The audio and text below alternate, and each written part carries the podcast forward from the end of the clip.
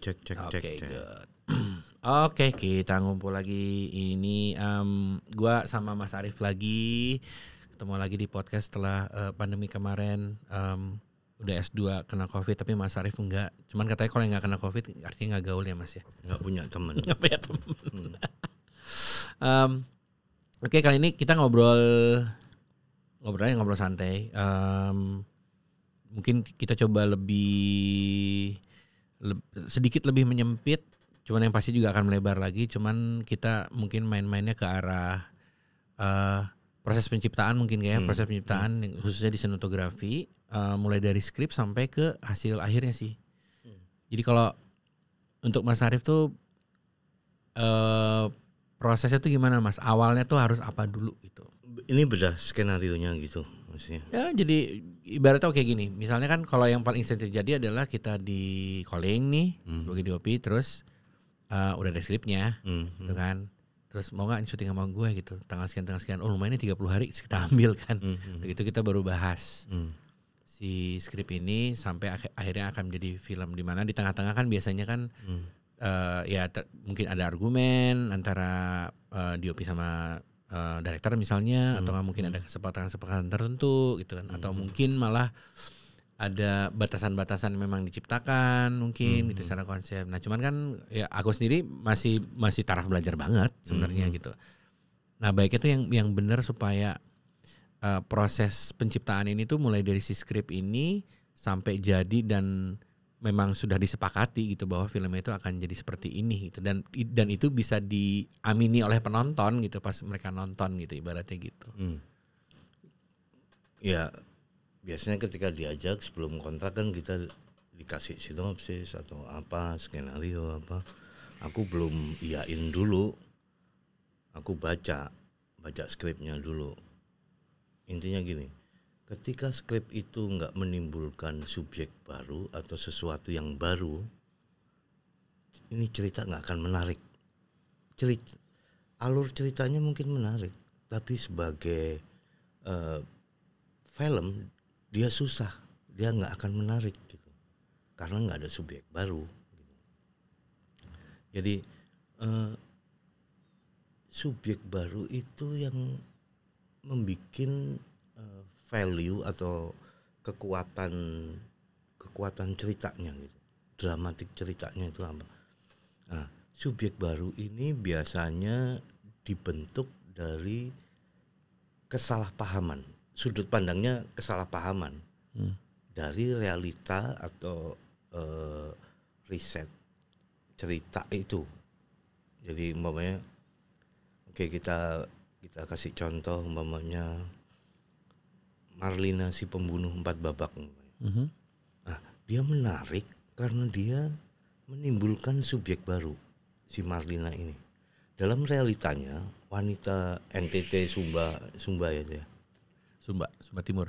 Ah, itu nggak mungkin seorang wanita bunuh laki-laki atau ngorok sampai ngorok itu nggak mungkin karena di sana apa wanita itu nggak kayak gitu gitu. Si direkturnya atau kreatornya ini bikin Marlina orang perempuan Sumba dari sudut pandang yang lain. Hmm. Ya kalau kalau aku belum nggak pernah cross check ini ya, tapi ini interpretasiku bahwa Marlina itu dilihat dari sudut pandang kesalahpahaman dari realita yang ada. Oke, ah, umpamanya kayak gini. Adegan eh, apa perampokan. Adegan perampokan di Sumba orang rampok kalau nggak bakar langsung bunuh. Tapi kan disajikan secara beda di Marlina. Dia kayak bertamu di malam hari gitu. Itu kan eh, kesalahpahaman atas realita yang ada gitu. Nah, dia menjadi menarik akhirnya. Sesuatu yang baru ini gitu. Kayak apa pemerkosaan Marlina diperkosa tapi di atas siapa yang diperkosa ini kan Hmm. nah se- semacam itulah subjek-subjek baru inilah sebenarnya kekuatan dari skenario nya Nah, ketika kita udah lihat oke ada subjek baru, udah aku akan ambil. Hmm. Tapi ketika nggak ada subjek baru ya ngapain? Oke, eh, sebelum diterusin, eh, aku nanya, ini umum banget sih pasti sih. Hmm. Em, katakanlah mungkin em, ya mungkin termasuk aku mungkin ya, Em, karena mungkin belum lengkap nih pengetahuan tentang itu, gitu kan tentang skrip yang baik itu sebenarnya gimana. Jadi ibaratnya mungkin kita masih bacanya kayak ba- baca cerita gitu kan. Hmm. Terus biasanya kan biasanya nih termasuk aku juga pas terima skrip tuh wah seru nih skripnya. Terus udah udah ngebayangin sendiri ini, ini kayaknya bakalan gini, bakalan gini, bakalan gini. Jadi gue mau nih kayaknya seru deh gitu ibaratnya gitu gitu. Nah, apakah itu em, sebuah langkah pertama yang udah salah itu atau itu masih kita bisa perbaiki selama proses kita mulai Ya menciptakan bis- itu? bisa aja Hmm. kalau kalau perbaikan bisa di mana aja dan kapan aja sebenarnya Oke. kan. Nah tapi intinya kita harus bisa membedain mana alur cerita, mana konstruksi cerita. Hmm. Mau dikonstruksi lewat apa sih gitu kan. Nah itu kan beda-beda lah. Ya, Kayak umpamanya Koda, umpamanya film Koda. yang keluarga bisu itu. Heeh. Dia dikonstruksi dari intervalnya gitu. Gim- Maksudnya interval tuh apa? Kayak interval itu kan ada action image. Mhm. Apa yang disebut action image itu dihambat. Sebelum terjadi reaksi dia dihambat gitu. Nah, kayak umpamanya kamu udah nonton kan? Udah, udah nonton. Oke. Kita pas adegan ujian dia untuk masuk universitas itu. Mhm. Oke. Dia datang, dia nggak bawa apa eh, apa not Partitur. partiturnya. Hmm. Oke. Si orang piano bilang gua nggak bisa. Hmm. Itu udah dihambat kan Hmm. aksi itu. Oke. Terus ketika dia mau nyanyi, oh ya udah kamu akapela aja, Hmm. kan? Ketika dia mau nyanyi, dosennya datang, dihambat lagi. Hmm. Oke. Terus dosennya udah main, dosennya tahu bahwa suaranya kurang apa gitu, berhenti disalahin, dihambat lagi. Hmm. Dia nyanyi. Ketika dia nyanyi, dihambat lagi dengan keluarganya yang datang di atas ini. Hmm. Yang bisu semua Nah, itu. Terus akhirnya naik lagi dramatiknya nyanyi sambil eh, pakai kode gitu kan. Hmm. Nah, hambatan-hambatan itu eh, membuat penonton itu kan selalu kalau udah tahu dia mau apa, dia langsung jumping clock udah bayangin endingnya aja. Itu udah pasti ya. Iya. Hmm. Ya kayak penonton kalau udah nongol satu gambar pasti udah nembak gambar berikutnya apa. Ah, oke, oke, oke, oke. Konstruksi interval itu menciptakan klaustrofobia di dalam emosi penontonnya. Oke. Akhirnya sampai seset. Nah, di situlah direktur tahu bisa mengontrol dramatik lewat konstruksi film. Bukan dramatik bukan hanya ditimbulkan dari pemain, ketergantungan film-film kita kan dramatik dari pemain. Mhm. Ah, di film-film Koda ini konstruksi dramatiknya dari konstruksi filmnya Hmm. dengan cara menginterval-interval itu. Oke. Jadi hampir eh, sebagian besar penonton akan nangis di titik itu udah pasti. Iya, ya, ber- bergetar sih emang sih. Istilahnya direktur udah kayak dirijen aja, nangis loh, udah pas. Tapi ketika dramatik itu ditimbulkan dari pemain, kayak adegan nangis, penonton ikut nangis, nggak pada titik yang sama. Nah, inilah kekuatan konstruksi film. Dan sebenarnya itu harusnya udah ter- tergambarkan di skrip nggak harusnya? ya. Hmm. Kebetulan aku udah punya skrip koda, Hmm. aku udah cek Sama Interval, ambil filmnya segala ah. macam. Oke. itu udah. Nah, Oke, mumpung ada contohnya si film Koda ini, um, secara sinematografi menurut Mas Arief dia juga punya peran besar nggak di situ? Iya, dengan tidak menonjolnya gambar itu memberi kekuatan pada ceritanya. Hmm, ya emang gambarnya sih normal Biasa banget sih. aja. Iya normal banget. Ya sih. karena penekanannya bukan pada visualnya. Oke.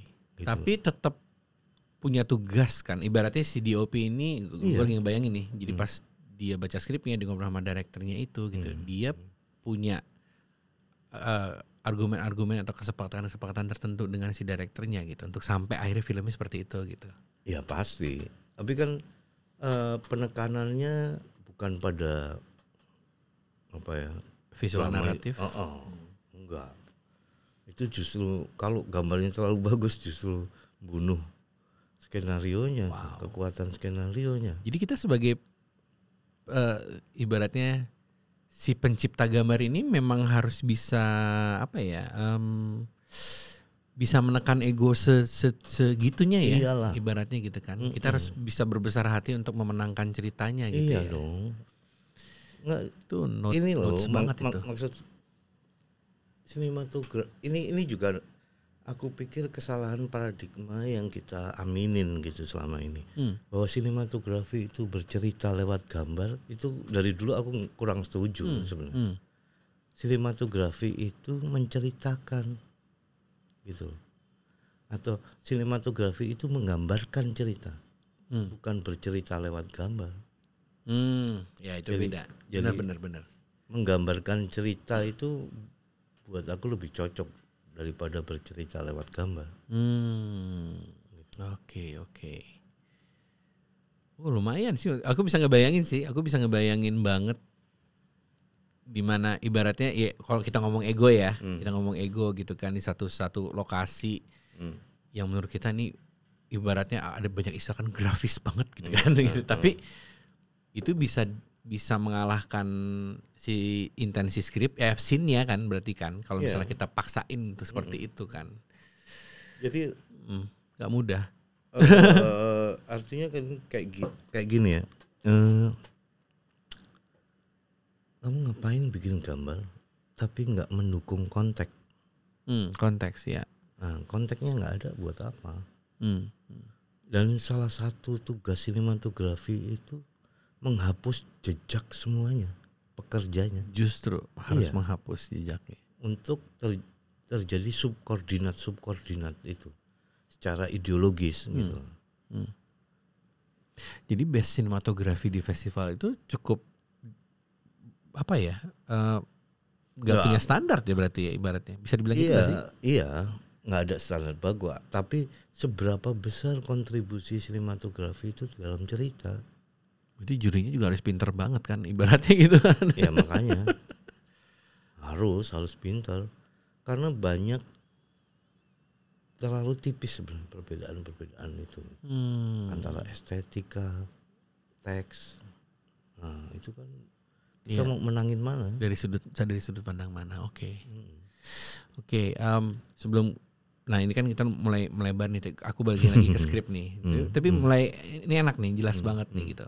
Oke, dari tadi dari skrip tadi kan kalau Hmm. dari dari sisi Mas Arief memang idealnya seharusnya memang kita punya conscious yang utuh dan penuh Hmm, gitu ya untuk hmm. membaca skrip itu eh, dan bisa menilainya lah kurang lebih kayak gitu Hmm, kan. hmm. Dan memang em, aku juga jadi kepikiran memang ini harus ada knowledge knowledge baru lagi yang harus aku Hmm. tambahin untuk bisa membaca skrip itu lebih jauh lagi kan. Ya. Sekarang katakanlah em, aku bicarakan secara umum aja gitu ya Hmm, dengan hmm. dengan dengan interpretasi masing-masing sinematografer yang membaca Hmm. skrip dan dia mulai berdiskusi dengan si Hmm. director nih. Nah, oke step selanjutnya apa nih harus kita bicarain?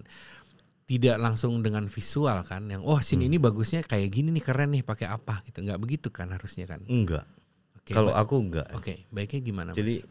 kalau aku akan baca itu eh, hubungan aku akan nge-breakdown, ngebagi eh,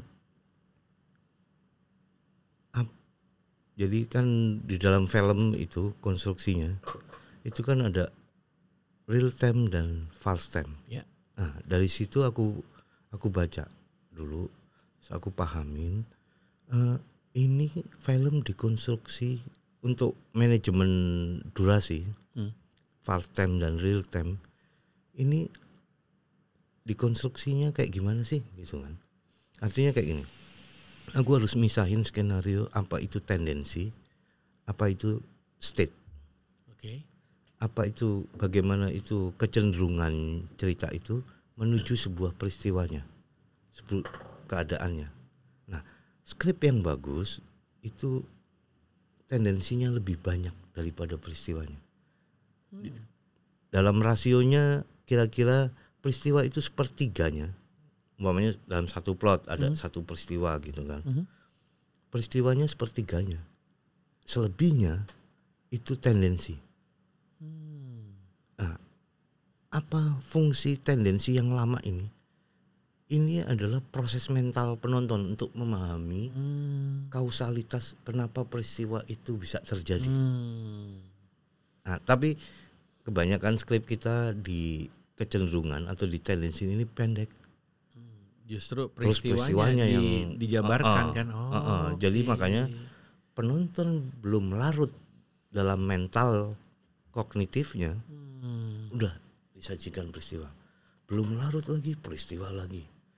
Makanya agak agak apa ya lompat-lompat gitu. Ya, ya. Dan apakah itu mungkin itu yang menyebabkan juga vi- eh, secara visual juga itu jadi hanya seperti menjelaskan aja karena Ya, jadi kayak akhirnya kayak deskripsi kan? Iya, eh, fungsi kamera jadi alat rekam aja Iya, sebenarnya. alat rekam maksud- Ya, benar benar benar. Ya enggak, Ah, bukan menjadi alat ekspresi.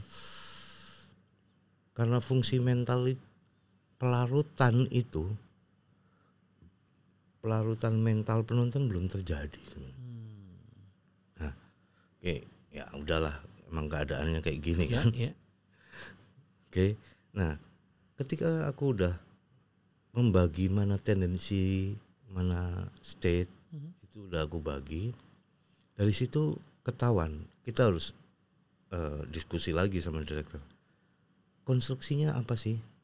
State itu mau konstruksi editing lu mau kayak gimana? Oke. Tendensi Mau editing. itu mau konstruksi cara editingnya kayak gimana? Karena hubungannya sama durasi nanti. Oke. Jadi durasi atau ritmis, pacing itu akan kelihatan di dalam skenario sebenarnya. Hmm. Nah, Berapa banyak shot yang dibutuhkan? ah, segala gitu. macam. Nah, ritme-ritme atau pacing-pacing ini kan yang memberi bentuk di dalam cerita film lu ini gitu kan. Nah, udah kebaca sebenarnya. Oke. Nah, umpamanya kayak gini. Kecenderungannya nggak 100%. Biasanya film drama itu peristiwa dibentuk dari cut to cut. Ya. Peristiwanya. Drama ya ini. Terus tendensi eh, tadi peristiwa kan state tadi itu. Hmm. Itu cut to cut kalau drama. Terus tendensinya dari kamera movement atau Mhm. real time itu. Mhm. Gitu. Tapi kalau semacam film-film horor, detektif atau apa dibalik tendensinya itu real time, eh, tendensinya itu cut to cut Mhm. atau false timing, Mhm. peristiwanya itu real timing, track apa gitu. Hmm. Makanya kayak di Seven gitu kan. Ya. Di Seven cut to cut tuh si Brad Pitt sama Morgan Freeman. Hmm. tak. terus telepon bunyi kring close up ambil Net, taruh telepon langsung mereka lari track terus tuh sampai mobil sampai dobrak pintu wah follow terus Hmm. ah, real time terus ah ini kecenderungan ya bukan pasti Ya, maksudnya ya. kecenderung ah se- untuk apa sih ritme cut ke real time track dramatik atau dramatiknya akan meningkat gitu Hmm. gitu artinya kayak gini terjadi radial meaning di setiap eh, konstruksi atau konstruksi antara cut ke track atau sebaliknya itu dramatiknya di situ sebenarnya Hmm. terjadi kualitatif image terus gitu Hmm. Jadi tadi yang si, yang yang si Savan tadi tuh si eh taruh mulai- Pokok biasanya action, detektif, genre-genre lah itu horor apa. Jadi kan emang ke- kebagi dua tuh. Hmm. Yang yang yang tadi yang katukatnya tuh berarti adalah bukan tendensinya, itu ininya malah si state-nya. Bukan. Kalau di film-film detektif kayak gitu tendensi itu di, tendensi dibentuk dari cut atau false kebalik stemming. malah, Ah, malah. dibalik. Oh, iya ya. Oh, paham gua. Ngerti-ngerti. Nah, Makanya ketika begi- ah, Peristiwa itu track pasti. Oh, follow and dan itu apa? kebayang sih. Jadi memang karena dan Naik itu- kan ininya. karena real time dan penonton Oh, oh. pasti dibawa kan yang menunggu banget apa di ujungnya. Oke. Nah, cut to cut atau itu kan berdampak pada emosi penonton simpati. Hmm. Emosi penonton ditempatkan pada eh, tahapan simpati. Hmm. Tapi kalau track itu tadi follow itu kan udah empati. Karena simpati itu kan perasaan penonton terhadap si tokoh. Iya. Penonton di kursi, Iya. nah, nggak diajak masuk di dalam film. Iya. Tapi ketika handheld track itu kan kamera itu kan mata penonton kan. Nah, terjadi empati. Hmm. Dibawa. Ap- ah, Oh, ah. empati itu apa sih? Perasaan penonton bersama si tokoh. Hmm. Nah, udah kebentuk dong ini posisi penonton dengan membagi tendensi dan state itu akhirnya berujung pada formula baru emosi penontonnya ada di mana dan itu lebih penting sebenarnya jadi namanya ya buat aku sih gini ya kamu bikin gambar kan untuk menonton Iya. Penonton ketika ngelihat gambar ini perasaan penonton ada di mana itu kan penting kan Iya. itu gunanya formula-formula ini secara tidak langsung kita akan menempatkan posisi penonton di apa. Dan tiap genre nih beda-beda nih si Ya, eh, rasio si tendensi dan Ya, state ya, tadi ya. ya, Oh, ya. Oke. Dan itu terlihat juga di skrip harusnya. Seharusnya terlihat. I see. Oke, balik Dari situ kita tahu kualitas penulisnya. penulisannya. Oke. Nah, katakanlah misalnya kita lihat dari skrip tadi Hmm. dan kita udah menyadari nih antara si tendensi dan eh, tadi nama lainnya state itu apa? Peristiwa. peristiwa antara tendensi dan peristiwa ini kita Hmm. melihat nih ternyata eh, ini harusnya cocoknya misalnya peristiwanya yang sekian persen tendensinya sekian persen tapi ini Hmm. kebalik atau enggak malah nggak ada malah ini peristiwa doang gitu Hmm, hmm.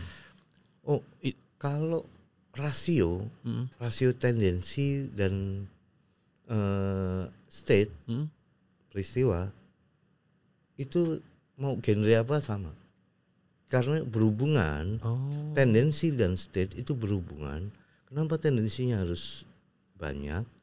Karena bagaimana meng- mengajak berikan waktu larut Hmm. larutan mental penonton ini terjadi. itu yang sering dilupain malah ya Ya banyak banget. nah jadi berarti tadi pertanyaanku misalnya ternyata di di script ini emang state state-nya yang kebanyakan gitu yang ini jadi kayak Mm-mm. menggambarkan aja gitu kan Iya. hanya men- kita jadi kayak merekam aja gitu nah penonton nggak diajak larut masalahnya. kita punya hak nggak untuk berargumen itu dengan director? Ini pertanyaan basic banget nih. Yep. Boleh nggak sih? Gitu. Sebenarnya aku aku sinematografer tapi aku harus paham itu. Tapi kan aku paham penulisnya nggak paham terus aku gara-gara sinematografernya aku masa harus ngerubah skenario itu juga nggak Iya, benar ya, gitu bijak loh lah ya, nggak bijak. bijak. Ah. seharusnya ini udah menjadi basic knowledge si penulis Harusnya. gitu loh Nah untuk overcome itu gimana tuh mas? Misalnya ya Hmm. nggak, aku nggak menyebut penulis jelek gitu nggak sih. Tapi misalnya ternyata kita menemukan problem dalam skrip itu gitu. Dan kita menyadari itu, aduh sayang nih kalau misalnya ini. eh, ya biasa pendekatan-pendekatan personal kita sama director hmm, hmm, karena yang berhak merubah skrip director Oke. ya Tapi kita dan- cuman kayak mempengaruhi director aja Oke oke. kalau enggak nggak berpengaruh ya udah urusannya aku mundur atau aku ambil karena aku cuman butuh duitnya aja. Oke. realistis aja lah jangan yang kedua jangan gitu-gitu amat sih. Kalau bisa, kalau bisa itu kan tapi susah juga emang. iyalah. Cuman ya em, menarik sih. Gue jadi penasaran maksud gue kalau misalnya memang memang itu kita ada kesadaran itu dalam ya katakanlah dalam satu scene itu gitu. Kita ada kesadaran bahwa aduh ini ini masih masih state semua nih gitu. Ininya em, apa namanya eh, terlalu banyak.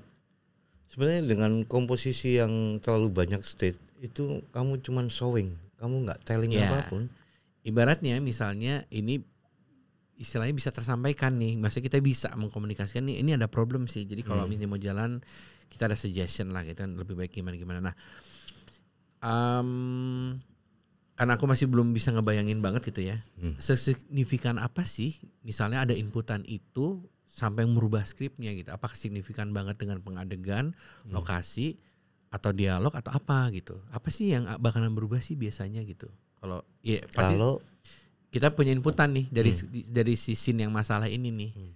Ibaratnya kan misalnya em, hanya menggambarkan ibu keluar dari rumah buka pintu bawa belanjaan pasar ke tukang sayur. Hmm. Tapi nggak ada nggak ada tendensinya apa gitu. Ibaratnya hmm, gitu kan. Nah, itu pasti kan ada yang ditambah, ada yang dikurang kan ibaratnya gitu Iya. kan. Hmm. Nah, itu akan destruktif nggak sih sama skripnya gitu. Jadi buat buat keseluruhan cerita itu kita bisa sampai merusak nggak sih kalau kita memberikan inputan Enggak. itu? Sebenarnya boleh dong, bisa kan, aman jadi kan? ini, ini kan soal kemampuan penulis ya Hmm,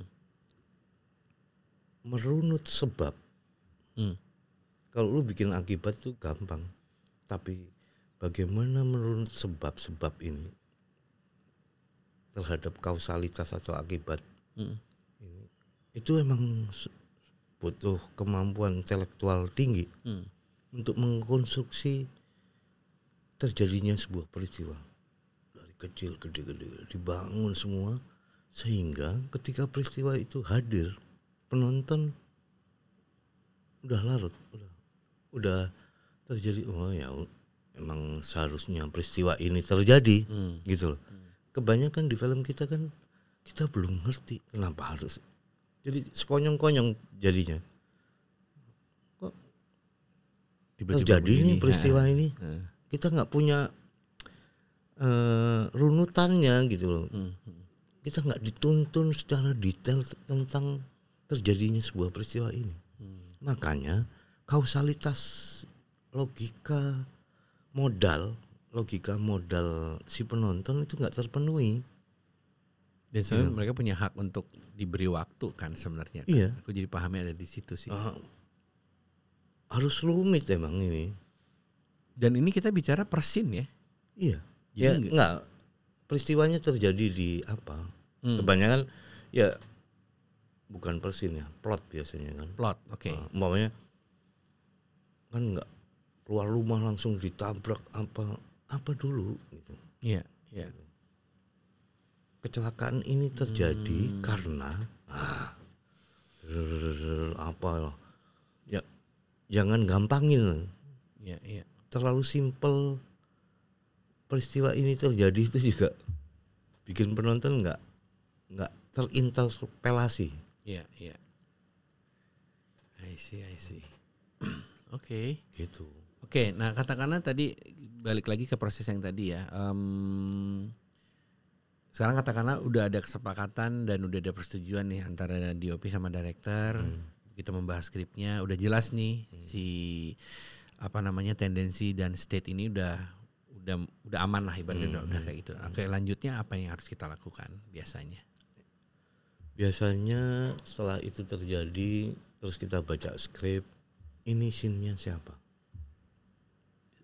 Persin berarti. ya udah persin Scene-nya siapa itu eh, karakter di dalam skrip Ah, atau ah, di dalam oke. skrip ini Jadi bukan- scene scene-nya antagonis atau protagonis Hmm. atau di dalam scene satu scene itu terjadi perubahan berapa kali Hmm. perubahan makanya makanya awalnya scene protagonis Hmm. ini scene-nya protagonis kita baca berubah Iya.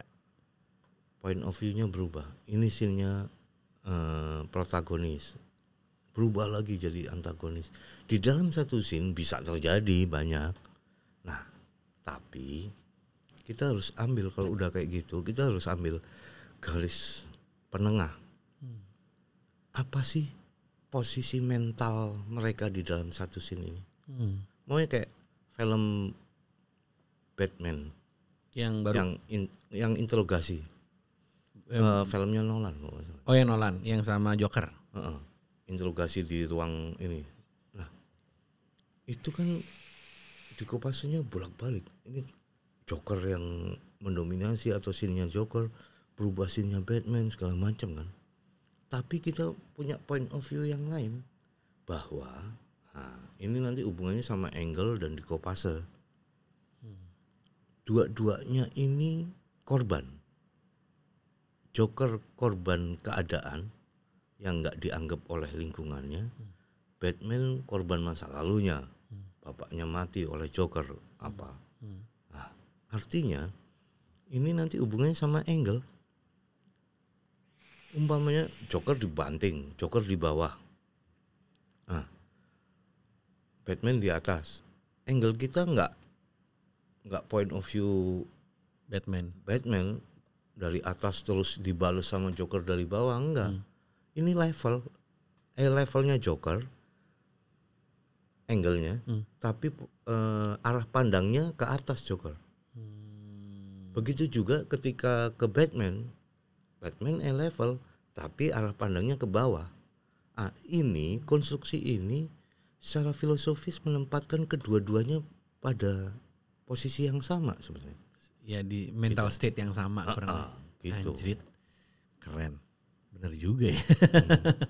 kita sering kejebak banget Nah, sama kita kan posisi ya. kayak oh, orang kalau udah dari Iya, atas udah superior gitu kan. Iya, oh, iya. low angle, high angle, udah gitu editingnya. Makanya ada pertanyaan ini. Ketika editing siapa? kayak gitu, atas bawah, atas bawah, dialognya intens, pusing. Iya bener. Jadi intinya kayak gini, edit sinematografi itu udah harus paham cara mendikopase sebuah ini. Karena sebenarnya kita syuting kan buat editing ya. Hmm. Kita harus tahu ini akan enak enggak diedit segala macam. Karena buat aku sih film itu editing, Betul. bukan sinematografi. Iya, iya, iya. Sinematografi itu image shots. Jadi tadi apa aja unsur-unsur yang kita eh, harus tahu dalam setiap scene ini scene-nya punya siapa? Heeh, ini kan baru banyak Banyak Masih banget. ya. banget. Ada intensi, ada intensi ya? ada tujuh step sebenarnya. Oh, oke. Membahas satu scene ya. Iya. Oke. Apa aja tuh? Jadi ke, pasti mual. Siap-siap romah ya ini teman-teman. Jadi udah udah kita tentuin tuh angle tadi editingnya udah kebentuk sendiri kan. Mm-mm. Ini mau cut to cut atau apa kita tahu. Terus kita udah harus oke kalau cut to cut umpamanya scene ini scene tendensi cut to cut gitu. Nah, cut to cut itu apa dulu nih? Kita mau lebih subjektif atau objektif? Se- sejujurnya nggak akan pernah angle itu subjektif. Ini secara teori. Mm, Karena ketika subjektif dia harus lihat lensa. betul. Makanya disebut intersubjektif atau interobjektif sebenarnya. Mhm. Karena dia penonton eh pemain itu lihat kiri matbox kita Iya, kan. iya. Nah, itu kan kalau lihat kamera itu juga nggak terjadi visual pleasure di penonton. Penonton itu kan selalu di dalam psikoanalisis ditempatkan sebagai orang yang mengintip gitu. Oke. Ketika pemain lihat kamera langsung, dia kayak ketahuan ngintipnya. Hmm, apakah itu hal yang tidak baik atau itu bisa Ya, dikonsepkan? Ya bisa konsep, Oh, tapi penonton akan takut, akan kaget. Hmm, Kenapa penonton tuh digelapin di ruang gelap? hmm. Biar terjadi eh, pandangan satu arah saja. Voyeurism itu ya. Emang nikmat Gitu. sih voyeur itu. Nah, tapi ketika penonton pemain lihat lensa, penonton kaget. Nah, kalau ceritanya emang butuh itu atau konstruksi direkturnya butuh itu ya nggak apa-apa. Tapi untuk film-film biasa atau film-film yang nggak nggak unik kayak gitu, pasti kan lihat samping lensa. Iya, iya.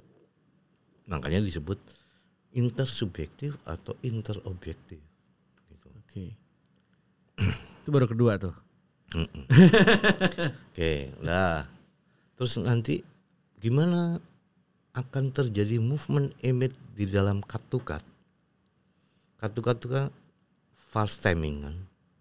Dan movement eh, dan false movement. Cut. Hmm.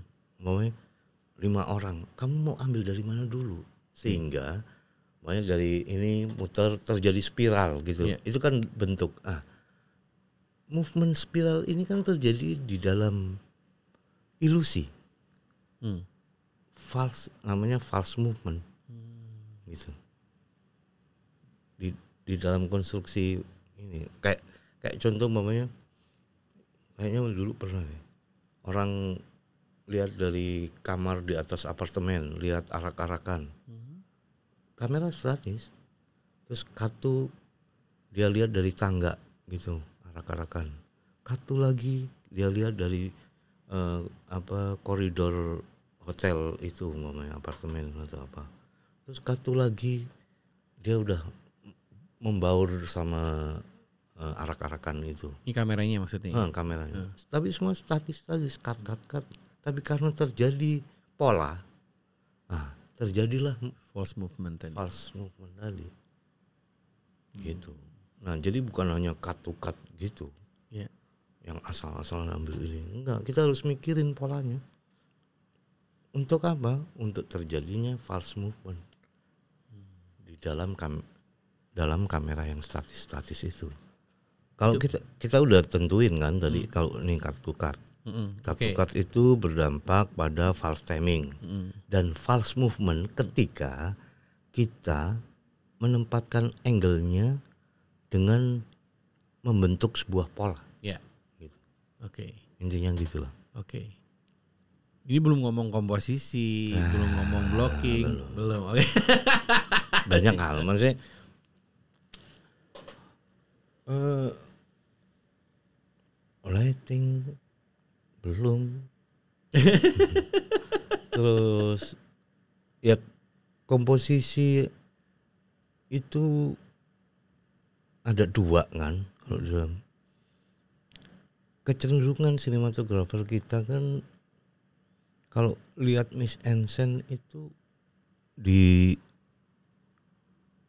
pikirannya udah Ada geometrik gitu. Hmm, hmm. Jadi Miss Ensen selalu dibagi sama dia dalam komposi dalam geometrik, Hmm. garis-garis geometrik, golden section, rule of third atau apalah gitu kan. Sementara ada biasanya diopi-diopi yang udah pengalaman banyak itu dia terbagi.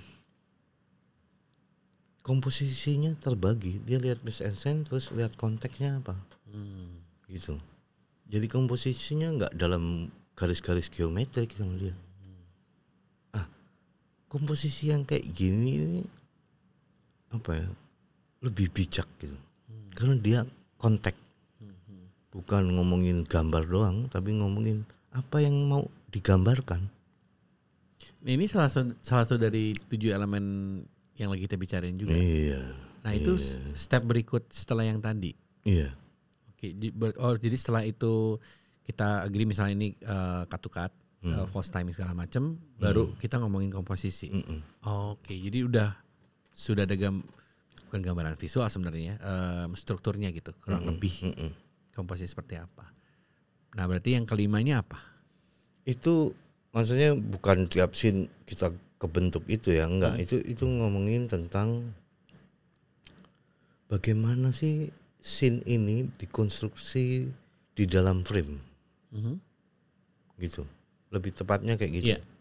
jadi kita kayak orang imajinasi eh, apa scene-nya belum ada kan mis nya Mhm.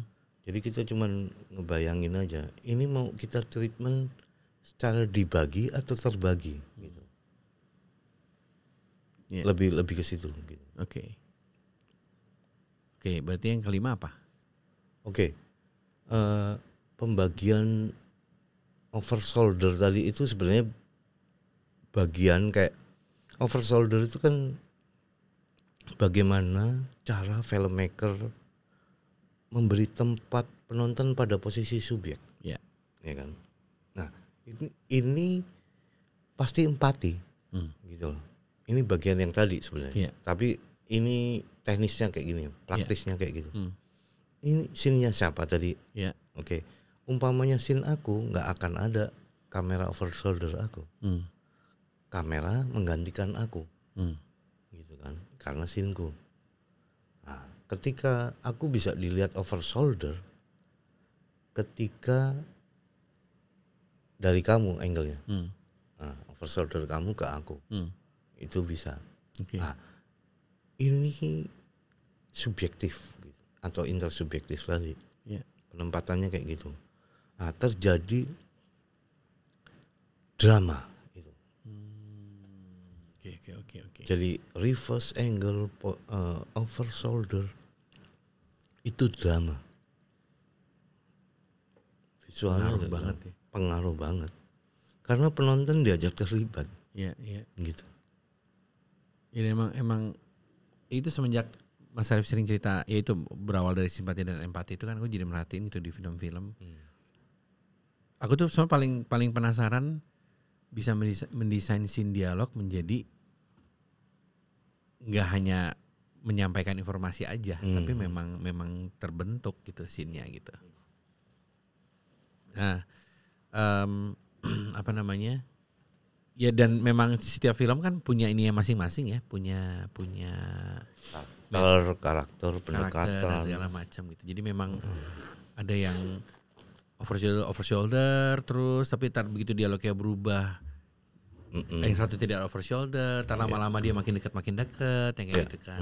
Ada juga yang dia pakai track tiba-tiba gitu. Tapi bener-bener at a certain dialog tuh baru di- dilakukan gitu. Ini berarti kan oh, ini gila sih emang didesain banget gitu ya.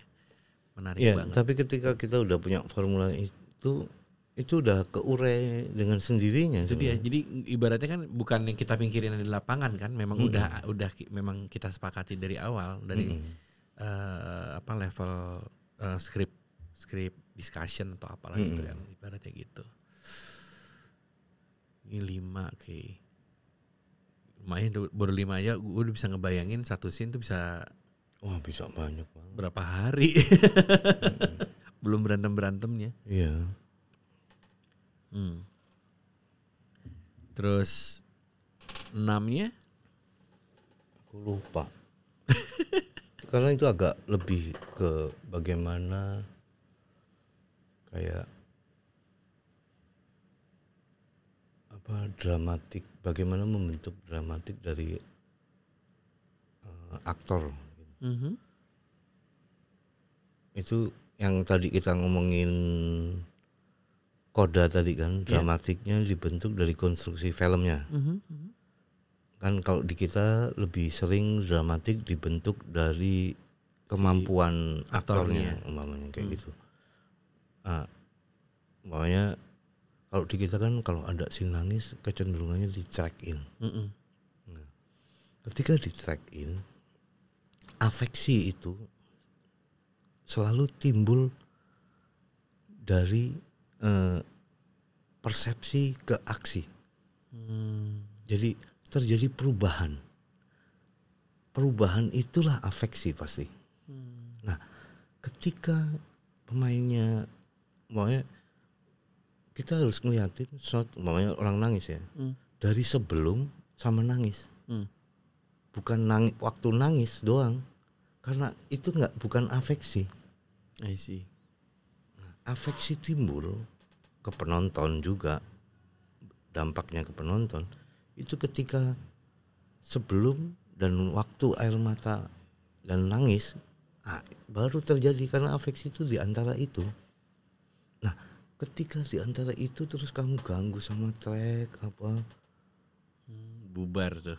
nah, penonton mau, mau ini dulu ya ketika oke adegan nangis. Penonton mau berempati atau bersimpati? Kita tentuin itu dulu di situlah nanti kita bisa nemuin secara nggak langsung ini harus track atau enggak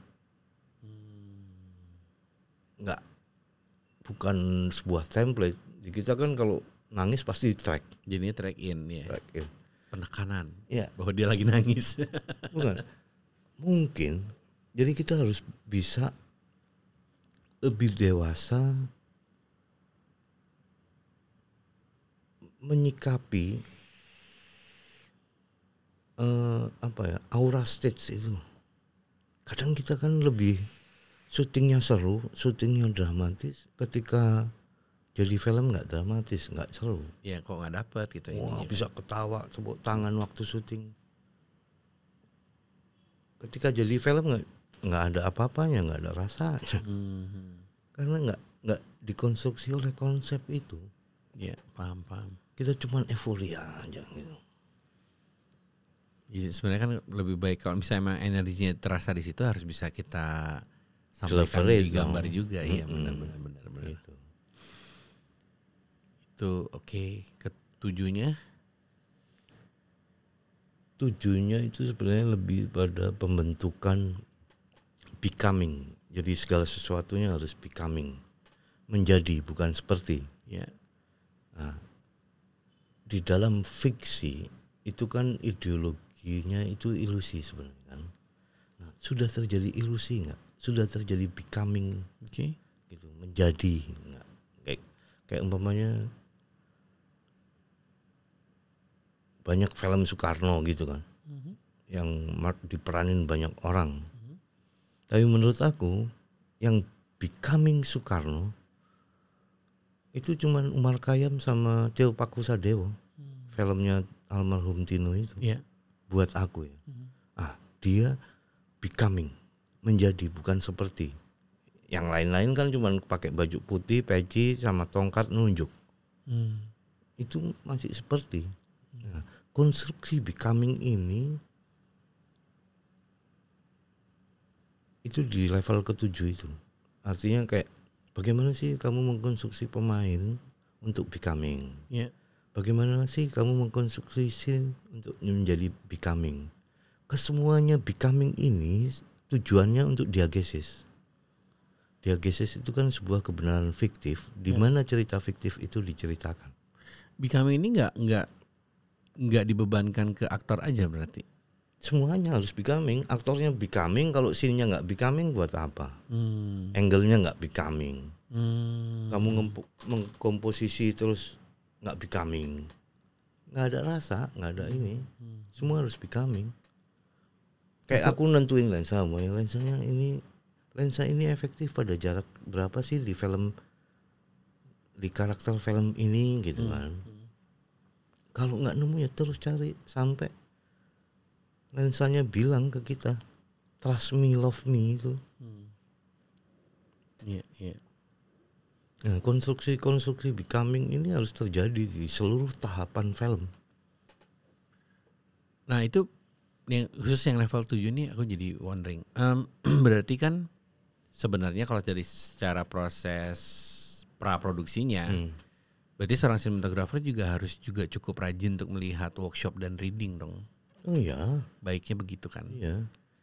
Eh, ini nggak harus menjadi tanggung jawab DOP doang, maksudnya ini tanggung jawab seluruh departemen gitu. Betul betul. Ah, tugas terakhir DOP itu kan kerja ker- dari dalam shooting days dia kerja terakhir kan. Hmm.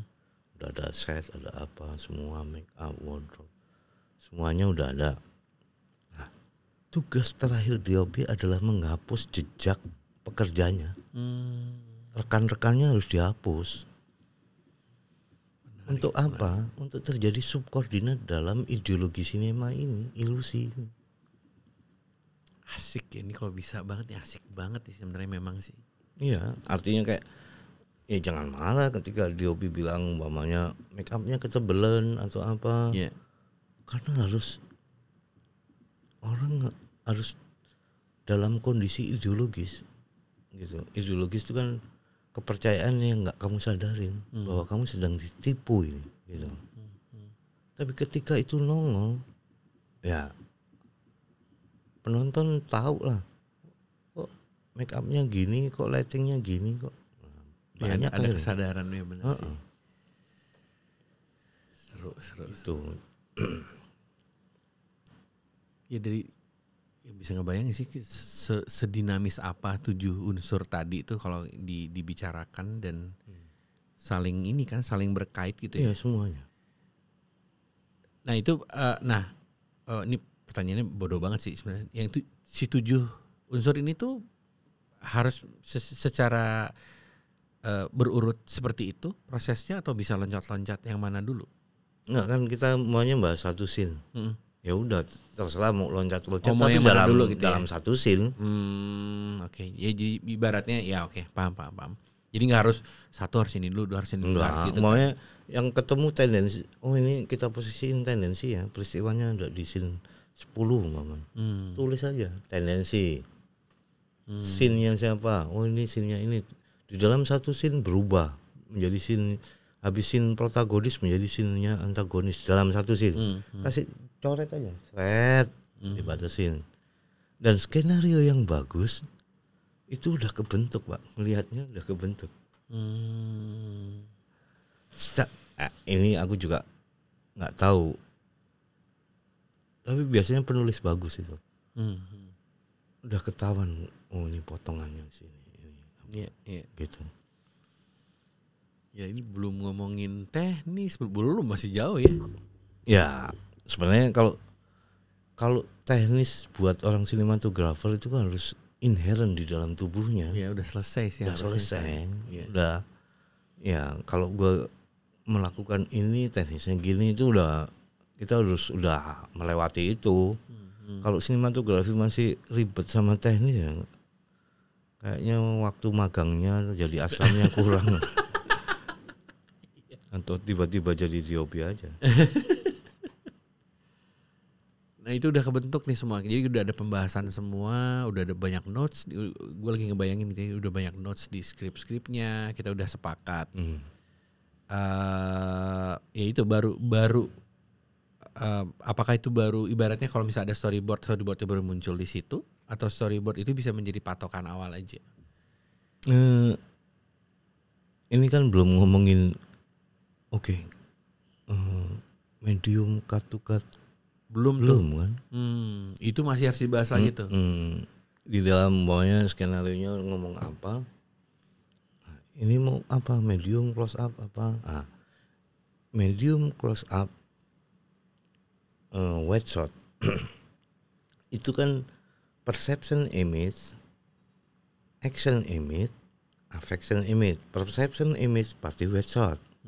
Action image medium shot affection image itu pasti close up. Close up itu kan wajah. Mau itu shotnya kaki ya itu wajah kaki gitu kan. Nah tiga ini harus terpenuhi. Gitu. Itu baru notes nih ya? Iya. Oke. Nah keren. apa perception image action image affection image ini apa sih sebenarnya? Di dalam tata bahasa yang nantinya jadi link visual language itu. Hmm. Perception image itu eh, kata benda mas Hmm. perception itu karena persepsi itu bukan timbul dari kita dari bendanya Hmm. bendanya punya persepsi apa tapi kalau dari kita itu namanya interpretasi kan Iya, iya. makanya white shot itu disebut Perception image. perception image itu adalah kata benda action image itu kata kerja. Affection image itu kata sifat. Kalau di dalam language. Gitu. Notes itu udah ada, udah keluar.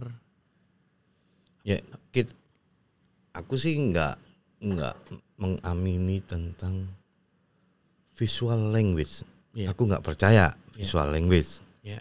karena eh, visual language itu pralanguage. Kamu kalau lihat gambar kamu belum ngomong dia udah ngomong duluan kan? Iya, iya, iya. ya buat aku itu pralanguage. Jadi visual language aku nggak sama sekali dari dulu nggak percaya. Tapi kalau lang- film language aku percaya.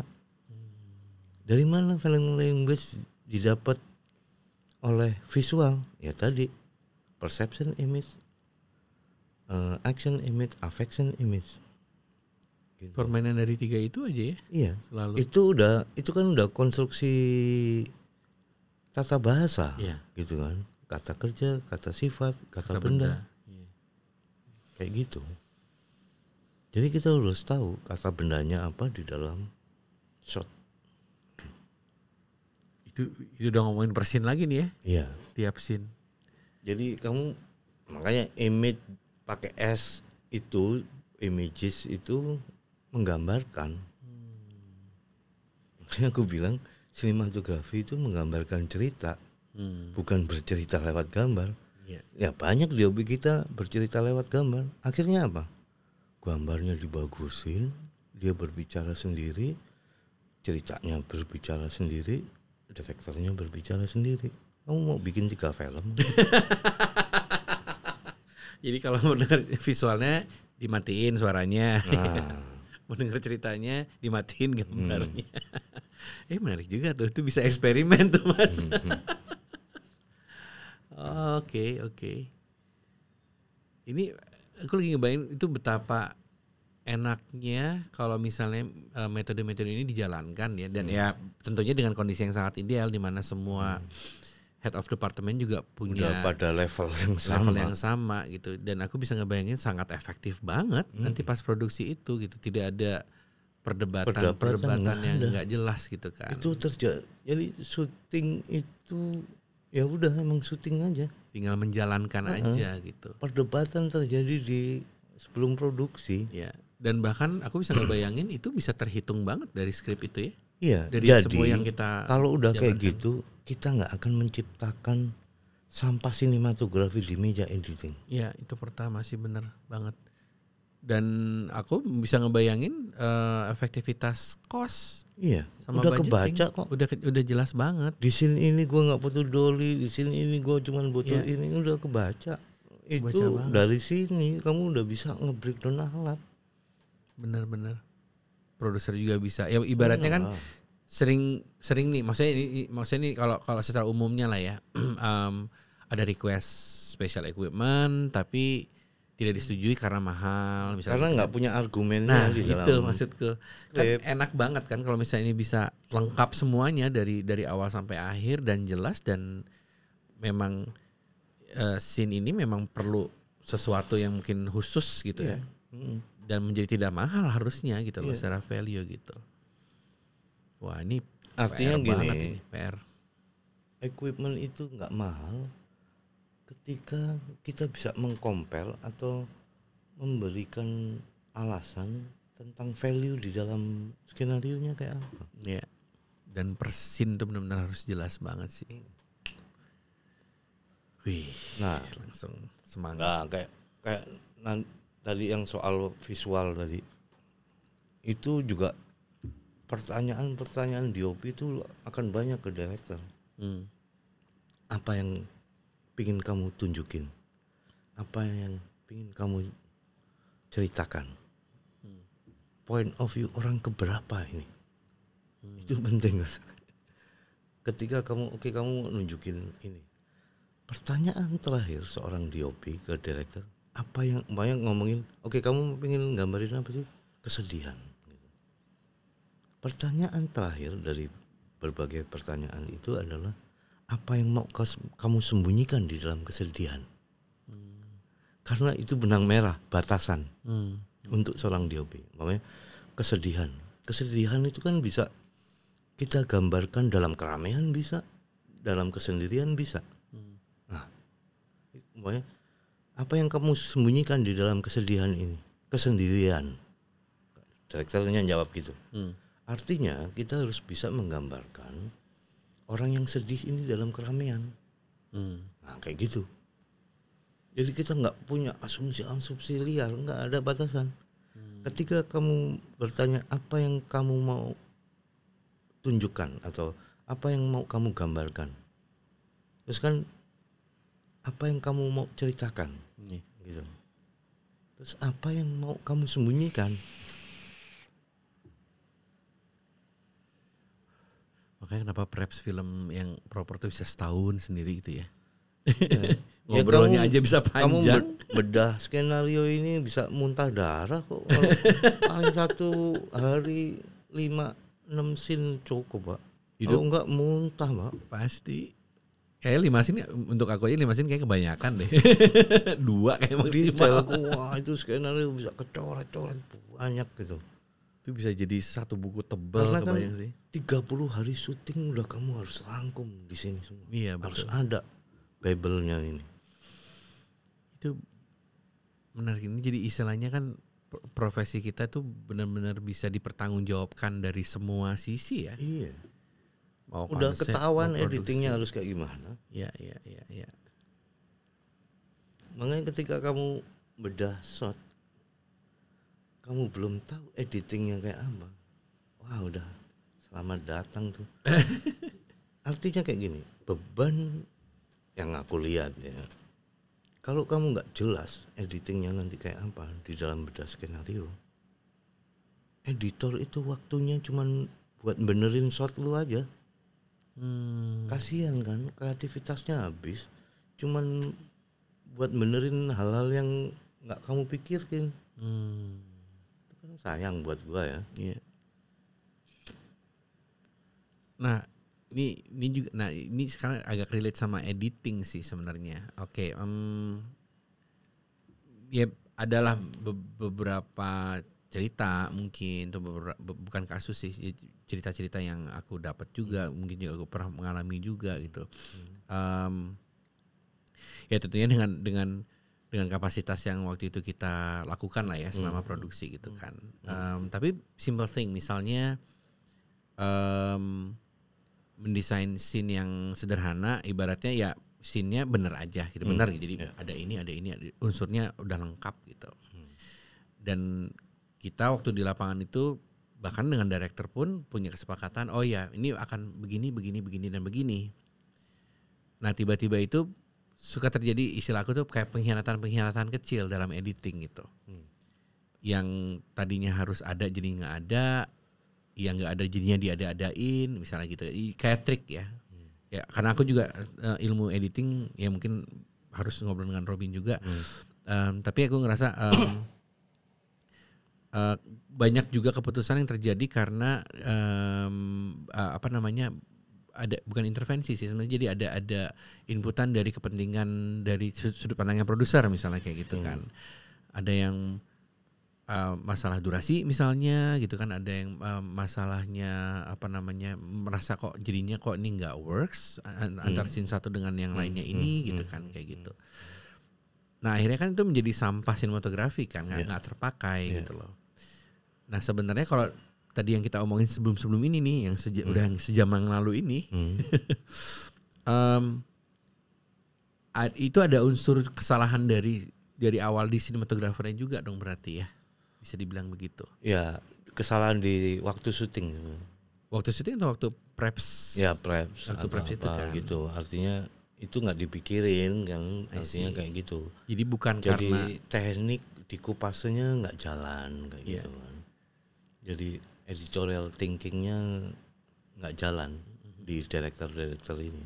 beratnya jadi DOP ternyata. Berat banget. Kalau mau bagus ya. Kalau mau bagus pasti susah.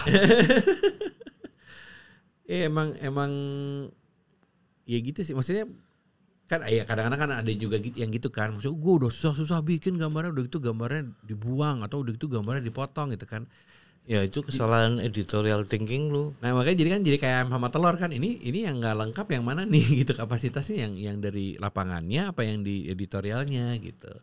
Ya, eh, waktu syuting di kopasenya aja. Hmm. nggak mikirin editingnya waktu naruh angle shot nggak mikirin editingnya Hmm. syuting itu buat editing Ya ya bukan buat gambar doang ya ya. gitu Nah, isi, jadi isi. editing itu kan ada berbagai macam ya. Salah satunya kayak gini nih oke di skenario pun pendekatannya sama. Tekniknya metonimi dan metafor. Mhm. metonimi itu acuan. Kamu bikin gambar ini mengacu pada teks atau enggak? Itu tipe-tipe film nanti hubungannya. Atau metafor. Metafor itu wacana kan dia menyamakan. Gitu. Kalau tadi metonimi kan acuan pokoknya kalau di frase-frase itu kayak eh, dia bodoh seperti keledai. Keledai menjadi acuan kebodohan. Gitu kan? Itu metonimi Hmm. kalau metafor itu kayak yang pernah aku bilang ketika aku menginginkan pelukan akan kusantap sup ayam ini. Hmm. pelukan sama sup ayam disamakan. Terjadi makna baru kehangatan kayak gitu. Nah metafor itu di dalam eh, dikopase atau membel, membedah eh, skenario itu metafor itu teknik membentuk subtext I see. gitu subtext itu nggak ada di skenario. Itu harus kita ciptakan. Sendiri. Iya, itu interpretasi kita atau wacana kita tentang teks skenario ini. Dan itu memang ada baiknya dibicarakan di awal. Iya kan? dong. Jangan hmm. istilahnya jangan dijadikan agenda sendiri itu kan. Mm. Oke, okay, kita kita break dulu deh boleh. Okay.